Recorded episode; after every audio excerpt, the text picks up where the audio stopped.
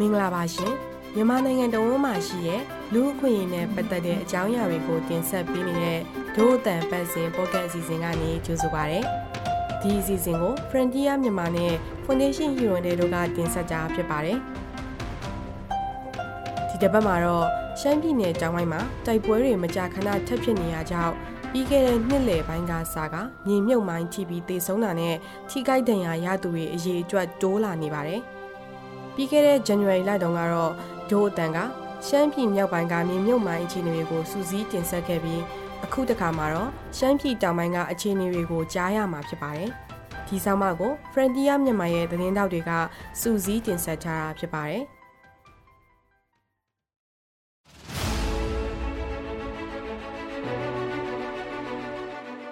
တရုတ်နယ်စပ်အနီးဝန်းကျင်ကမပြီးဆုံးတဲ့လက်နက်ကင်ပဋိပက္ခတွေကြောင့် အရင်ကရှမ်းပြည်မြောက်ပိုင်းမှာသာမြေမြုပ်မိုင်းပေါက်ကွဲမှုတွေရှိခဲ့ပေမဲ့တိတ်မကြသေးတဲ့လပိုင်းကစပြီးခြေနေတွေပြောင်းလဲခဲ့ပါပြီ2021ခုနှစ်နှစ်လယ်ပိုင်းကစပြီးရှမ်းပြည်နယ်တောင်ပိုင်းမှာမြေမြုပ်မိုင်းထိပြီးတေဆုံးသူနဲ့ဒဏ်ရာရသူတွေရှိလာခဲ့ပါတယ်။အဲ့ဒီဒေသမှာ TNL နဲ့ SSPP တို့ပါဝင်တဲ့မြောက်ပိုင်းမဟာမိတ်အဖွဲ့နဲ့ရှမ်းပြည်ပြည်နယ်ထူထောင်ရေးကောင်စီရှမ်းပြည်တပ်မတော် RCSS တို့တိုက်ပွဲဖြစ်ပွားခဲ့တာဖြစ်ပါတယ်။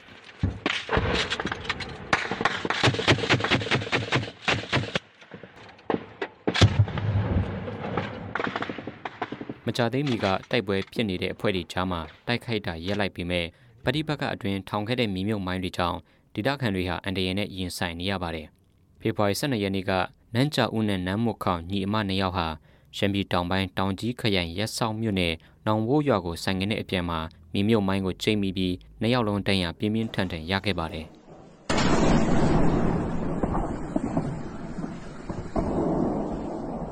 အဲ့ဒီဒေတာမှာမိမြုပ်မိုင်းနဲ့ပတ်သက်ပြီးတတိထားသွားလာဖို့အတိပေးတာတွေဟန်ထားတာတွေမရှိခဲ့ဘူးလို့ဒေတာခန်တွေကပြောပါတယ်။ခါးနဲ့တင်မစုံမှာတန်ရာရခဲ့တဲ့နမ်းမုတ်ခေါင်ကသူကြုံတွေ့ခဲ့ရတာတွေကိုရှမ်းစကားနဲ့အခုလိုပြောပြထားပါတယ်พูดไฟฟ้าอ้อก็สินมากเลยค่ะมันมันแตกหลายท่าเล่นโซนั้น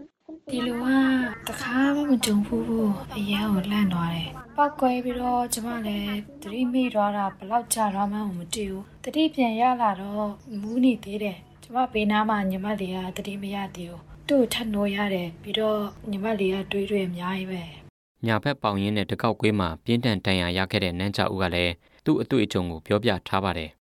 တန်စစ်တီကြောက်ကိုရောက်ပဲခါပင်ကွာ အမအချိန်ကတိုက်ပွဲဖြစ်ပြီးစပဲရှိအောင်မယ်တိုက်ပွဲမဖြစ်ခင်တုန်းကတော့တွာလာတာများတယ်ကျမလည်းမတိဘူးလေမိုင်းထောင်ထားမယ်ဆိုတာမတိဘူးအဲကြောင့်တွာလိုက်တာတွာတော့ကပါမှမဖြစ်ဘူးပြန်လာတဲ့ချိန်ကြားမှဖြစ်သွားတာအခုကမထနိုင်ဘူးရှင်ညီမတန်ရတော်တော်ပြင်းတယ်ခွဲစိတ်တာတွေလောက်ရအောင်မယ်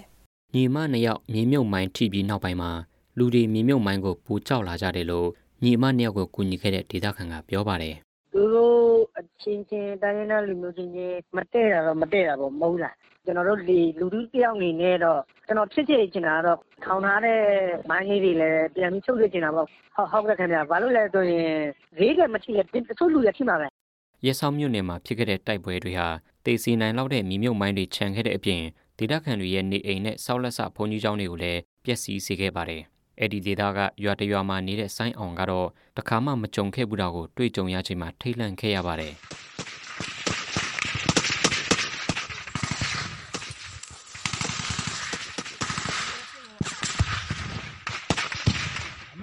ဟာတော့ကိုရန်ပေါ်မှာရမှာတော့တင်တော့လေအာယူလို က်သားပဲကျွန်တော်အရန်ကြောက်တယ်ဘာလို့လဲဆိုမွေးလာကလေးကအခုတက်ကြည့်တဲ့အထိပေါ့နော်အခုဆိုအသက်28နှစ်ရှိနေပြီတိုက်ပွဲတစ်ခါမှမကြုံဘူးအရန်ကြောက်လို့လို့အိမ်ထဲမှာပဲပုံနေရတယ်တိတ်တိတ်လေးပဲပုံနေရတာအပြင်ကိုတော့မထွက်ကြည့်ရဘူးကြောက်လို့လို့ပေါ့နော်ရှမ်းပြည်တောင်ပိုင်းရက်ဆောင်မြို့နယ်အတွင်းတိုင်းဒါလက်နက်ကန်တက်အချင်းချင်းတိုက်ပွဲဖြစ်ပွားမှုဟာယခုနှစ်ဖေဖော်ဝါရီလအတွင်းမှာပထမဆုံးအကြိမ်စတင်ခဲ့တာဖြစ်ပေမဲ့လည်း2021ခုနှစ်နှစ်လယ်ပိုင်းကစတင်ပြီးတော့ဂျေတီးနဲ့မိုင်းကိုင်မြို့နယ်တွေထဲမှာ တိုက်ပွဲတွေဖြစ်ပွားလာခဲ့ပြီးမြေမြုပ်မိုင်းအမွေတွေကိုခန်းစားနေရတယ်လို့ဒေတာခန်တွေကပြောပါတယ်။မိုင်းကင်မြို့နယ်အမည်မဖော်လိုတဲ့လူငယ်အမျိုးသားတအုပ်နဲ့သူ့အတန်စကားပြောဖြစ်ခဲ့ပါတယ်။ไอ้ว่ามันคำคำละเอียดนั่นนะน้องมันได้เขาเลยพังนั่นนะเป็นมากโอเคဖြစ်လာရင်တော့ပဲဖွဲ့မမလုပ်ဘူးလို့ပြောတယ်ရော်ကျေးတွေပါတွေလာပေးတာလည်းမရှိဘူးဒီရက်ပိုင်းတွင်မြေမြုပ်မိုင်းနင်းမိပြီးဆေးရုံရောက်လာတာလည်းရှိတယ်မိုင်းတွေထောင်ထားတာသူတို့တောင်မမတ်မိတော့ဘူးထင်တယ် ပြန်စဉ်းစားကြည့်ရင်တောတောင်ထဲမဝင်ဘူးရင်လမ်းတောင်မားနိုင်သေးတာပဲ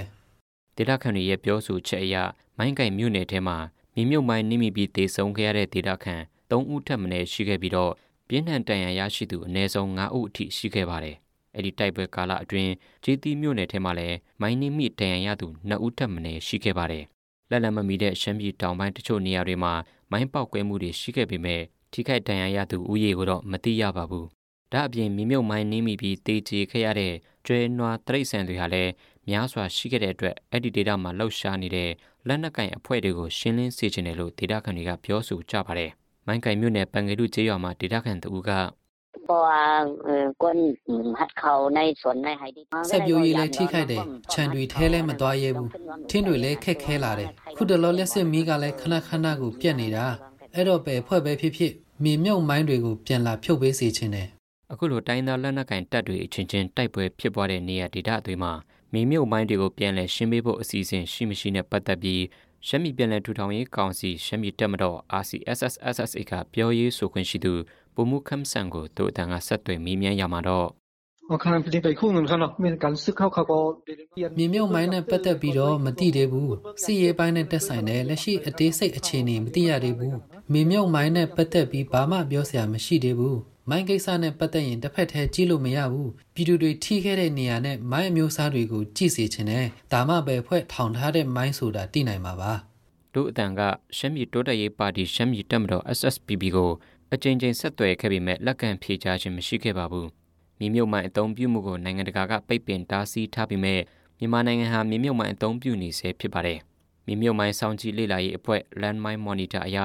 2000ခုနှစ်ကနေ2020ခုနှစ်အတွင်းမိုင်းတန်ကြောင့်လူ9200ကျော်ထိခိုက်ခဲ့ပြီးတော့အဲ့ဒီထက်ကသေဆုံးသူ900ရှိပြီးရှမ်းနဲ့ကချင်ပြည်နယ်တွေမှာကအများဆုံးထိခိုက်ခဲ့ပါတယ်။နိုင်ငံတကာမြေမြုပ်မိုင်းများတားဆီးရလှုပ်ရှားမှု ICBL ကဆောင်ရွက်တဲ့မြေမြုပ်မိုင်းများစောင့်ကြည့်ရေးအဖွဲ့က1996ခုနှစ်ကစပြီးမြန်မာနိုင်ငံရဲ့မြေမြုပ်မိုင်းအသုံးပြုမှုကိုမှတ်တမ်းတင်ခဲ့ပါတယ်။မြန်မာမှာမြေမြုပ်မိုင်းပမာဏဘယ်လောက်များများရှိနေတယ်ဆိုတာကိုအတိအကျမသိရပေမဲ့ ဘင်္ဂလားဒေ့ရှ်တရုတ်အိန္ဒိယနဲ့ထိုင်းနိုင်ငံနယ်စပ်တွေမှာတည်ရှိနေပြီးအဲ့ဒီမိုင်းတွေဟာနိုင်ငံပိုင်စက်ရုံကထုတ်တာရှိသလိုလက်လုံမိုင်းတွေလည်းပါဝင်တယ်လို့ ICPL အရသိရပါတယ်။ ICPL ကမြန်မာမှာရှိတဲ့လက်နက်ကိုင်အဖွဲ့တွေအားလုံးကိုမြေမြုပ်မိုင်းအသုံးပြုမှုချက်ချင်းရပ်တန့်ဖို့တောင်းဆိုခဲ့သလိုအာဏာပိုင်တွေအနေနဲ့မြေမြုပ်မိုင်းနဲ့တခြားဖောက်ခွဲရေးပစ္စည်းတွေကိုနိုင်ငံတကာစံနှုန်းတွေနဲ့အညီရှင်းလင်းဖို့အပြင်လူသားချင်းစာနာထောက်ထားမှုဆိုင်ရာအကူအညီတွေကိုလည်းဟန်တာထားတာတွေရပ်ဖို့တိုက်တွန်းခဲ့ပါတယ်။ ရှမ်းပြည်တောင်ပိုင်းမှာမြေမြုပ်မိုင်းအန္တရာယ်နဲ့ပတ်သက်ပြီး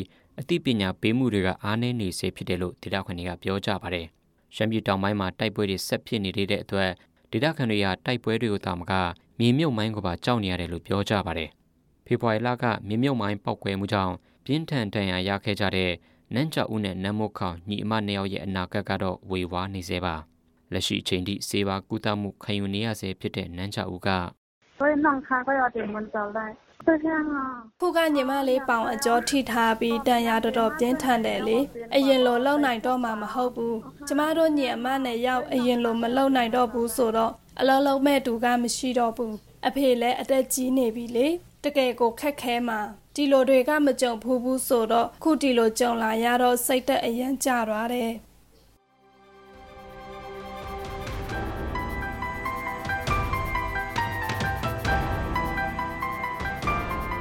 တင်ဆက်ပေးခဲ့တဲ့အစီအစဉ်ကိုနားဆင်ကြကြရလို့ကျေနပ်မယ်လို့ဒို့အတန်အဖွဲ့သားတွေကမျှော်လင့်ပါတယ်။ဒို့အတန်အပတ်စဉ်အတန်လှည့်အစီအစဉ်ကို Frontier မြန်မာ website နဲ့ Facebook စာမျက်နှာအပြင်ဒို့အတန် Facebook စာမျက်နှာ